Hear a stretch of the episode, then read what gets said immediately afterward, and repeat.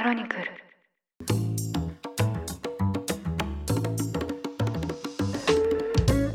おはようございます。2023年5月12日金曜日、ニュースコネクト、あなたと経済をつなぐ5分間。パーソナリティの竹村由紀子です。この番組では1日1つ5分間で世界のメガトレンドがわかるニュースを解説していきます。朝の支度や散歩、通勤、家事の時間などにお聞きいただけると嬉しいです。これはプロデューサーあるあるだと思うんですけど、私は完璧主義を捨てなきゃいけない問題に今直面しています。プロデューサーっていうのは自分で手を動かして編集とかをしてコンテンツを作るっていうよりも、チームのメンバーにそれをお願いして出来上がったものをチェックしながらたくさんの仕事を同時進行でダイナミックに進める必要があるんですね。ただ誰かに頼むとなると頭の中身っていうのはやっぱり共有できませんから、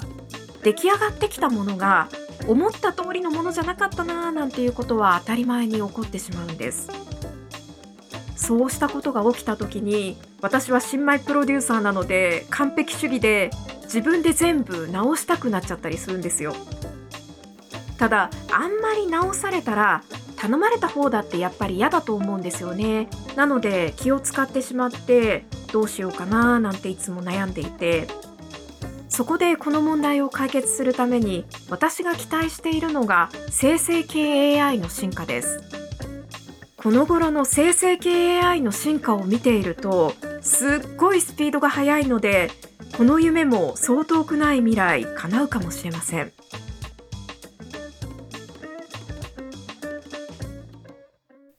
今日はこちらのニュースをお伝えします。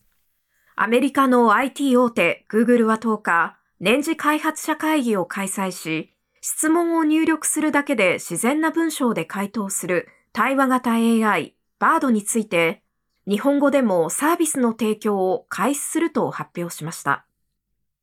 今後40の言語に対応予定で、英語版は180を超える国や地域で利用可能になるということです。Google のピチャイ CEO は、検索を含むすべての製品を再構築すると表明。検索機能のほか、Gmail や Google フォトなどにも Bard を組み込む方針を明らかにしました。Gmail には、メールの下書きが数秒で自動生成される新機能が追加されるということです。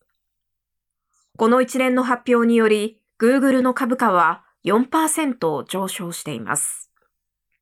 こうした対話型の生成系 AI をめぐっては、Google と競合するマイクロソフトがすでに検索エンジンの Bing に ChatGPT を搭載しており、Google はここ3年間で最大の脅威に直面しています。そのため、Bard の新機能を強化することで生き残りをかける狙いがあると見られています。質問を打ち込むと、あたかも人間のような自然な文章で回答してくれる Bard や ChatGPT のような生成系 AI。この生成系 AI をめぐっては、岸田首相が11日、日本が国際的なルール作りを主導したいという考えを示すなど、様々な議論が活発化しています。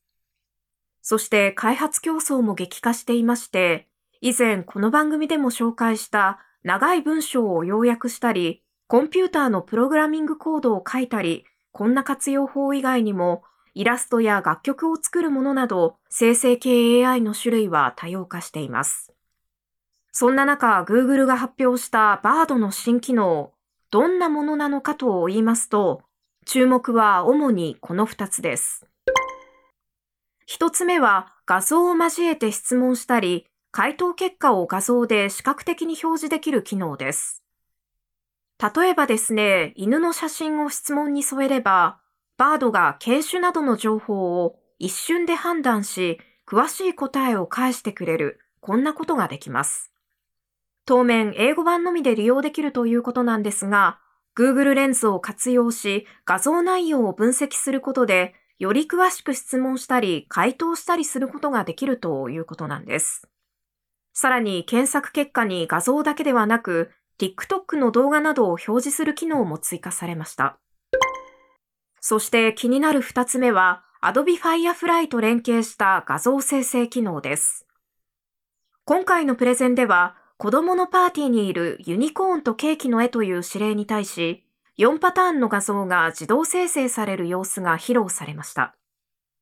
こちらは数ヶ月以内に、まず英語版で利用できるようになる予定だということです。また AI が作った画像について Google は、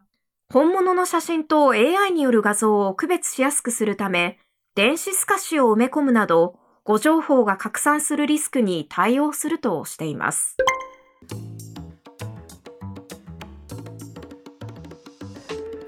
画像生成系 AI としてはすでにダリやMidjourneyなどが人気ですが、Google と Photoshop など画像編集を専門とする Adobe という業界のトップ同士が手を組むことによって、画像生成系 AI のさらなる進化が期待されています。Google は今後、バードを旅行検索エンジンのカヤックやレストラン予約サービス、オープンテーブルなどに組み込み、外部との連携をさらに強化する予定です。ということで今回は Google のバードと生成系 AI を取り巻く状況についてお伝えしました。